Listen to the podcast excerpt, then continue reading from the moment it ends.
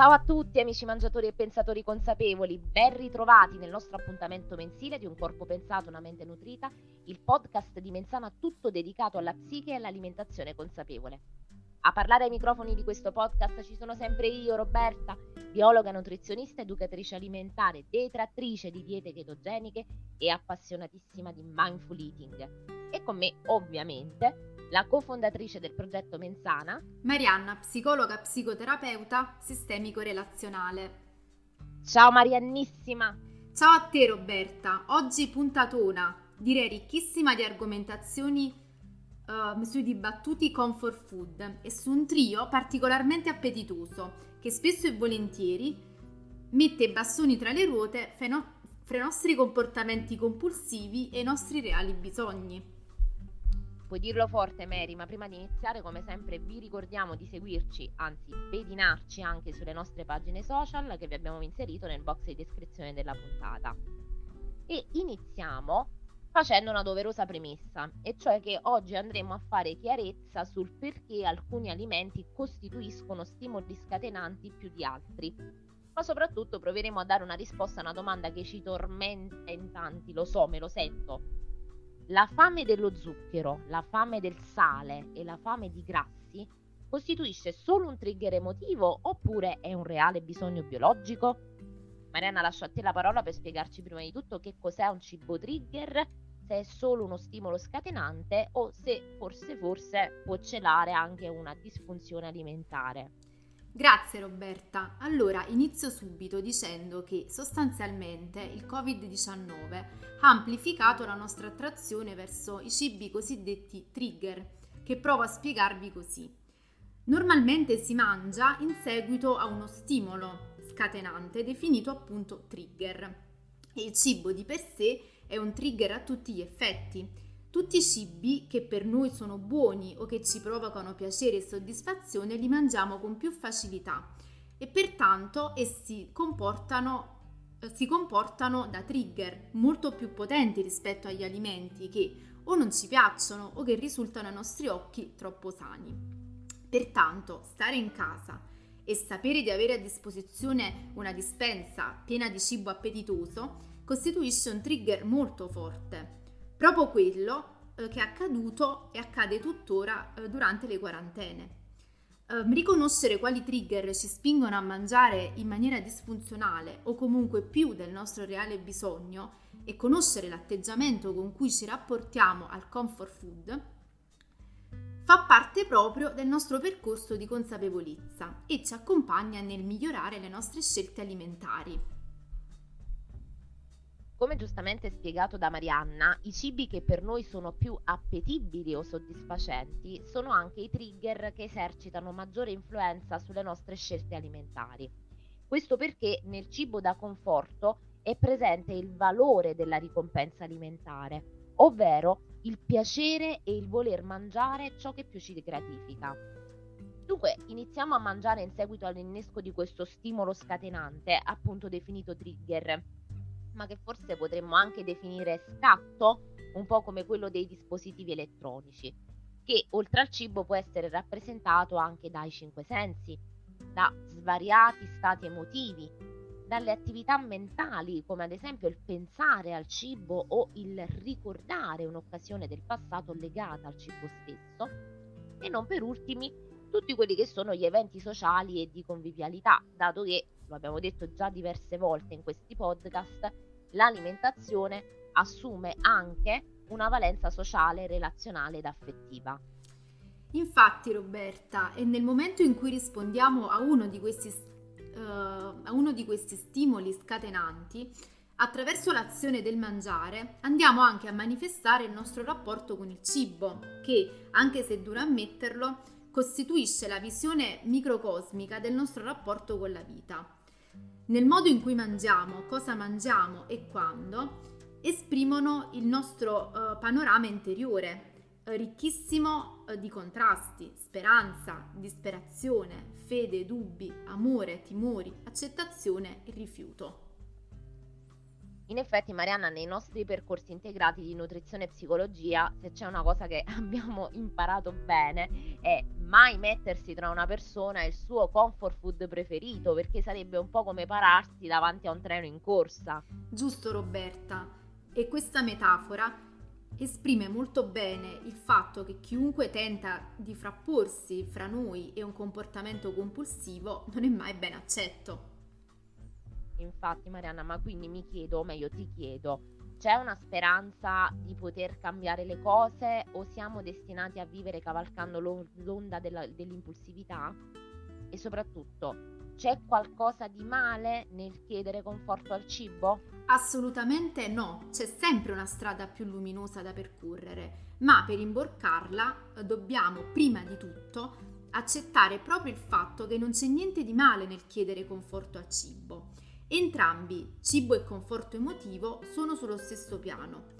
Se non fosse che il consolarsi sul cibo, c'è in realtà il disagio e lo sconforto, che invece di affrontare, tanto vale la pena mangiare. E al centro di questa ferita ci sono i momenti in cui abbiamo rinunciato, i luoghi in cui abbiamo provato paura e le sensazioni che non ci concediamo di provare, spesso inibendo la nostra stessa quotidianità attraverso il famoso pilota automatico.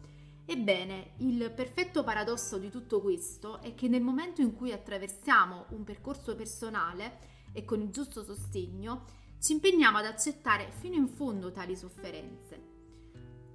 Queste eh, si dissolvono con naturalezza e semplicità e così anche il nostro rapporto con il cibo diventa una via d'accesso alla liberazione e alla demistificazione della perdita di peso. Tanto Marianna, grazie per quest'ultimo tuo contributo davvero incoraggiante, bellissimo. E volevo solo aggiungere che parlare di questi argomenti mi ha riportato alla memoria una lettura di bambina a me molto cara, ne ho parlato anche ormai diverso tempo fa su Instagram, eh, che è Cuore di ciccia di, Sum- di Susanna Tamaro. E chissà se qualcuno della nostra generazione, tra l'altro, se lo ricorderà. Comunque, per chi non ne ha mai sentito parlare, Cuore di Ciccia è una storia per bambini, ma che in realtà coinvolge anche gli adulti, andando un po' a sviscerare con la sua semplicità di trama ed efficacia tutte quelle tematiche sia legate al cibo che alla percezione del proprio corpo e del sé, ma anche legate a quelle cose della vita, oserei dire, da cui bisogna riguardarsi e quelle che invece andrebbero costantemente ricercate. La trama tocca aspetti come la trascuratezza familiare, la solitudine dell'individuo e l'incomunicabilità umana, andandosi ad approfondire proprio nell'idea di battaglia contro noi stessi, dentro noi stessi, soprattutto quando ci comportiamo da nemici nei nostri stessi confronti. E infatti sono epiche proprio le conversazioni immaginarie del protagonista che per colmare la noia si ritrova spesso a parlare con il frigorifero. E consigliare la lettura di questo libro può tornare utile proprio a coloro che desiderano riappropriarsi degli aspetti intermedi della propria vita e della propria quotidianità, affinché tutto possa avere un po' più ampio respiro, compreso il legame tra noi stessi e l'approccio emotivo al cibo. Orbene, continuando nel viaggio di esplorazione del nostro rapporto con il cibo, compaiono spesso tre elementi, zuccheri, sali e grassi, ovvero il trio su cui l'industria alimentare prospera, ma anche le tre sostanze che più ricerchiamo quando abbiamo voglia di soddisfare la nostra fame, sia essa biologica che emotiva. Queste tre voglie costituiscono in primis gli elementi essenziali per la sopravvivenza animale e pertanto il nostro cervello primordiale li riconosce come preziosi. Partiamo dallo zucchero, che è chiaramente fonte di energia primaria. Ma perché tutti e nove i tipi di fame lo desiderano? Allora, biologicamente per diversi motivi che possiamo così riassumere. Prima di tutto perché non possiamo convertire l'energia solare in zuccheri come invece fanno gli organismi vegetali e pertanto dipendiamo dagli organismi che li producono, ovvero le piante, in particolare cereali, la barbabietola da zucchero, eccetera. Poi lo zucchero è il primo alimento con cui entriamo in contatto appena nasciamo attraverso il colostro materno Lo zucchero è un elemento rassicurante proprio per eccellenza perché indica che l'alimento che lo contiene è commestibile. E infine, nei mammiferi, lo sviluppo di un cervello superiore a quello di altre specie animali richiede anche un aumento delle esigenze metaboliche ed energetiche. E infatti eh, esso è l'organo maggiormente dipendente da glucosio.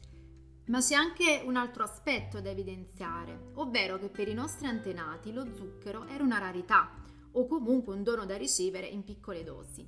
Il cervello infatti tende a ricordare lunghi intervalli di tempo tra una disponibilità di cibo e quella successiva e tuttora ci spinge quasi per inganno ad approvvigionarcene più del dovuto, in caso di potenziale carestia, anche se di fatto non dobbiamo affrontarla.